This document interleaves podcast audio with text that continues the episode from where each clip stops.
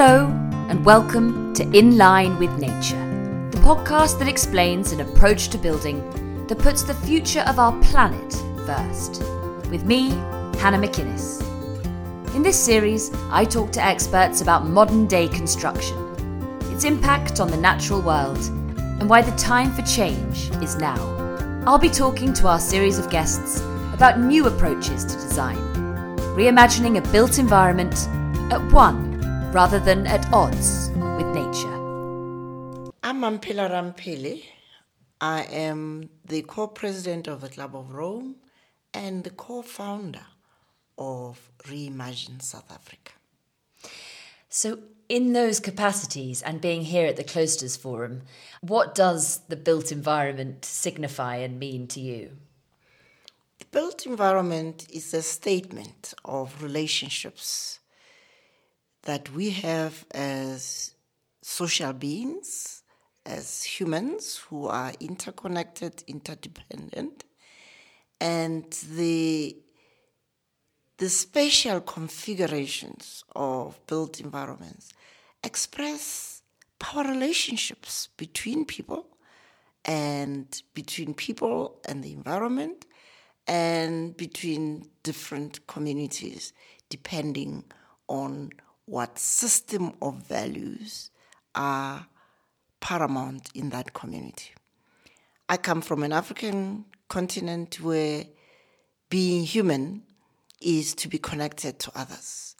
And so, built environments, such as I grew up in as a young person in apartheid South Africa, are a violation of human dignity, human um, self respect, and have created a legacy of inequality that's equal to none. We are the most unequal society in the world precisely because the legacy of colonial conquest that captured our lands and our natural resources, including our mineral resources, for use by the dominant uh, powers that colonized us, followed by the more blatant apartheid system that simply put into law what had been the practice from the first time settlers set their foot on our continent. So, built environments are absolutely fundamental to the yearning we have for a world which expresses well being for all and a healthy planet. We cannot have a healthy planet with so much inequity. You finish exactly with what I was going to ask you next, which was do you see, therefore, that sustainability and building in a way that is in accordance with nature, building in a way that helps our planet and all the climate worries and needs that we face, does that go hand in hand with social concerns and concerns about inequality? They go together. They do indeed, because building ecologically sound uh, built environments would require us learning from indigenous knowledge. Our ancients, who are common ancients for all of humanity, understood that we are part of nature. Nature is our mother. The earth is our mother. Whereas colonial conquest said we can take land and own it. We cannot own land. Land owns us. And that is indigenous wisdom that's known everywhere. Land is for us to use in a way that recognizes our responsibility for stewardship of every ecological item that we utilize, whether they are plants or animals or birds or insects or fish. we have to exercise that stewardship. And so, global equity goes hand in hand with a healthy planet because where there is inequality, people lose their sense of being and their responsi- their sense of responsibility for the environment, and they are alienated often from their ancestral lands, and so they no longer care about the environment. You see how filthy the ghettos are, but you go to villages where people are still living in their ancestral environment, they do not have litter all over the place. But in alienating spaces, you also have damage to the ecology. So, equality and equity go hand in hand with a healthy planet. So, what it sounds like also goes hand in hand is living in an environment that has the feeling of being closer to nature in terms, I suppose, of aesthetics and of feel. That is as much about a mindset change as it is about the actual materials influencing the planet and the climate. So it's about changing people's mindsets so that they feel close to nature, so that the idea that we dominate nature, all of that can disappear because when you live in a place that makes you innately feel close to nature, you're changing a mindset that way. Well, the mindset has to be changed also by intentionally recognizing that human beings are part of a living system. And COVID has shown us that the social distancing made people even sicker because we are used to being supported when we are at our most vulnerable. So, being conscious of our humanity as part and parcel of the web of life would make us even more aware of the health giving uh, impact of built environments that bring the living system in every possible way. Have you got any examples of things you've seen where it's happening? In a village where this was happening. We had rondavels, which were built with uh, mud bricks. We had floors that were mud floors smeared beautifully with beautiful patterns with cow dung, mm. thatch roofs. We didn't need an air conditioner. Mm. In winter, they're warm. In summer, they're cool. The idea then is, I mean, it's deeply frustrating that we had that and we took it away. Modernity took that away, and now we need to get it back. The beautiful thing is that it's not completely dead on my continent. If you go to any nature reserve in South Africa, you'll see these beautiful rondavels with thatch roofs because they are the most efficient way of building, particularly in the wilderness, because you don't want to have tin roofs and all manner of contraptions that are going to break the rhythm of the ecology. So, how do you transfer that wider and into urban areas?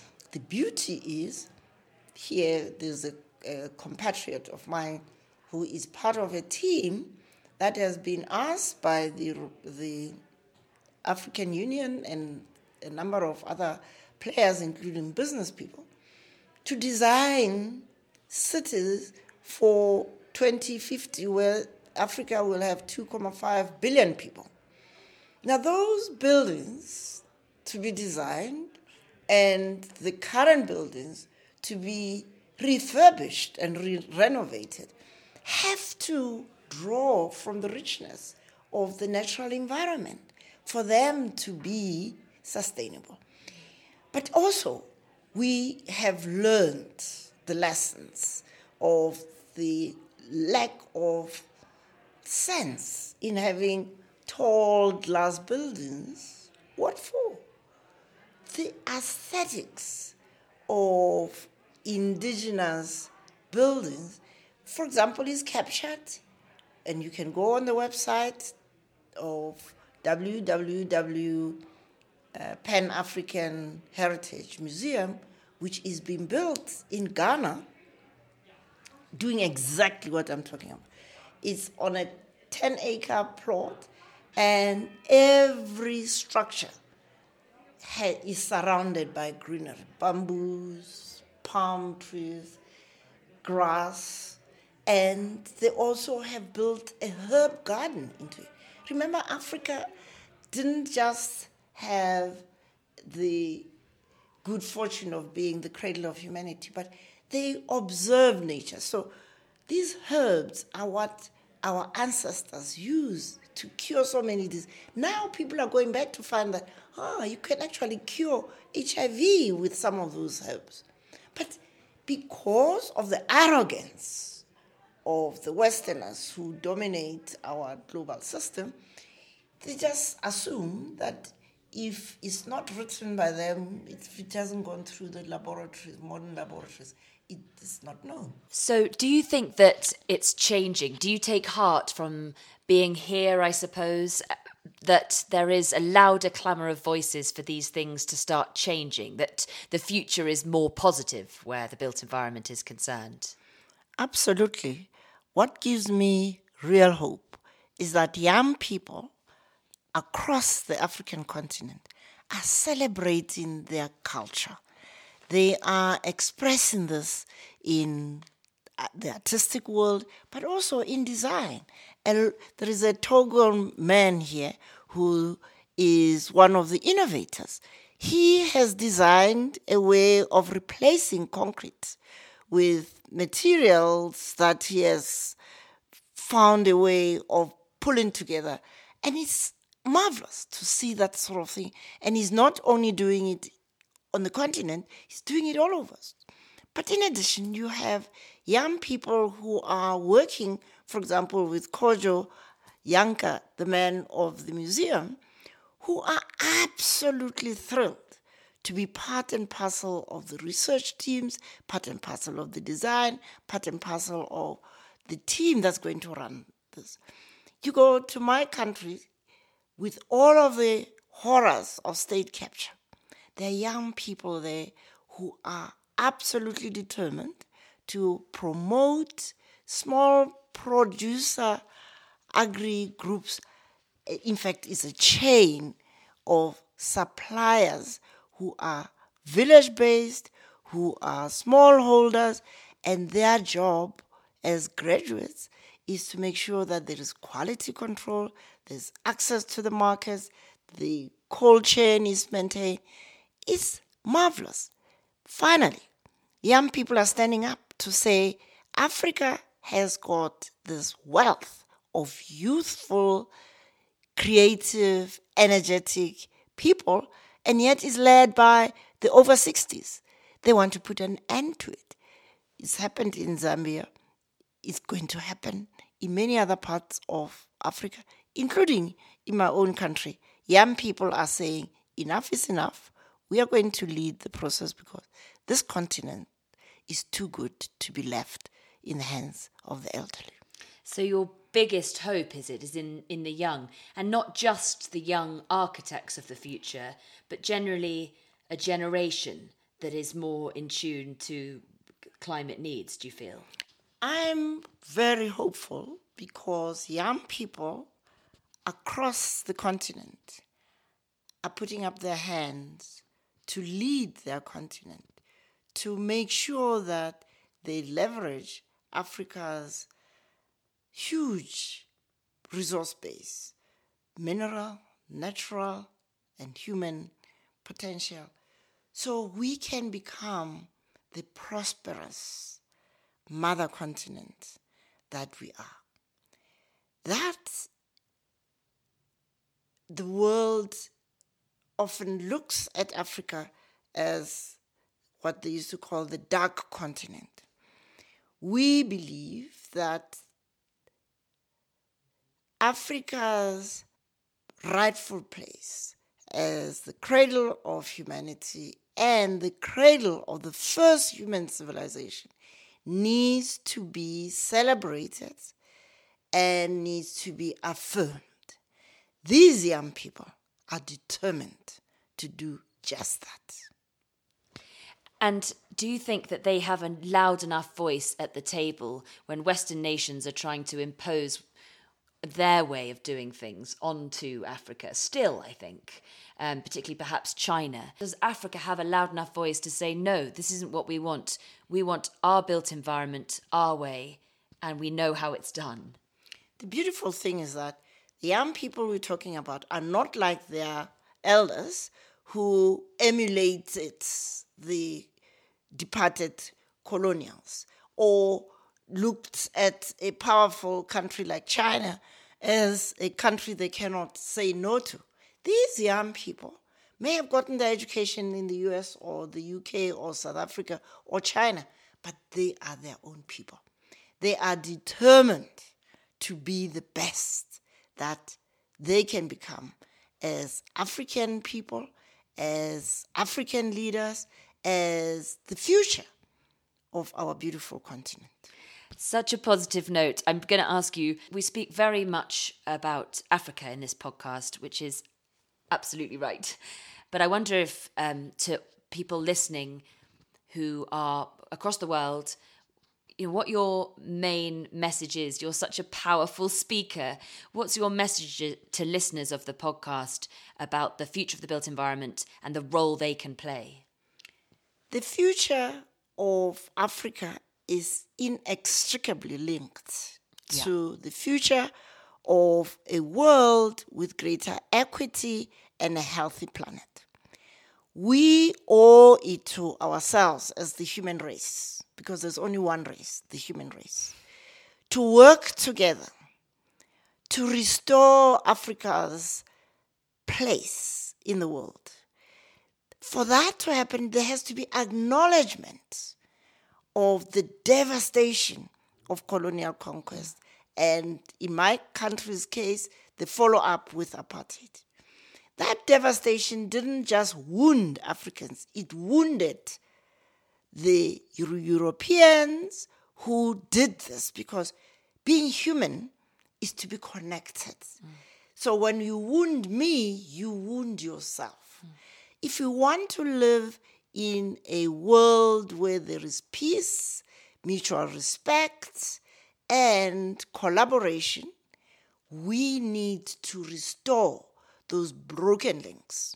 And Africa represents a continent most in need of healing from the broken relationships that played out. I have to ask, therefore, do you think the most important thing then is education? Education, qua education, is not useful. Mm. What we need is a new way of learning. Learning, first of all, how to be human again, how to be human in the indigenous sense of understanding this interconnectedness and interdependence. And second, we need to acknowledge what's happened in the past. History, as it's taught in America, in the US, in Africa, is distorted. Mm. And so young people haven't got the benefit of understanding where they come from. If you mm. don't know where you come from, it's very difficult to find where you're going. Mm. So the teaching of history has to change. The teaching of science has to change. Mm. This fracturing of science into legal specialities or even social sciences from the so called natural sciences. Knowledge is a holistic, interconnected mm. entity. If we want young people to be prepared for the 21st and the 22nd century, they need to understand how to learn to be self conscious in the sense of understanding who they are and to be able to express themselves in their mother tongue and in whatever other languages, but to have that emotional intelligence, which is needed in this interconnected world, but also to have this holistic understanding of knowledge as a body that all of humanity has communicated, I mean, has contributed. So the more you learn about other cultures, the more you understand. You get to understand yourself and humanity better. I have to let you go. I, this could be a whole nother hour or 20 minutes of a podcast in itself. And it's just such an important um, subject. And, you know, one I think lots of people, hopefully, more voices are coming into the arena to say, hang on, we need to change the way we educate people. And in this country, we learn about Henry VIII's wives again and again and again. And we don't learn about colonialism and we don't learn about other cultures and it's so interesting hearing just how important that is in so many ways you know here at this conference where i didn't expect so much to be talking about it the point is education and learning is about self-liberation mm. if you lie to yourself about henry's wives instead of what really happened in 19 in 1652 and all of the history of colonialism you are denying yourself knowledge that could make you wiser. Mm. So I enjoyed talking to you, and long may you continue to be this bearer of provocative news. Thank you. Thank you so much. You've been listening to In Line with Nature, brought to you by the Cloisters Forum Hosted by me, Hannah McInnes, produced by Claire Heaton, and supported by the wonderful team at the Cloisters Forum. We'd love to hear your thoughts, suggestions, or any questions you might have about the episode. Just send your email to podcast at thecloistersforum.com and make sure to tune in for our next instalment.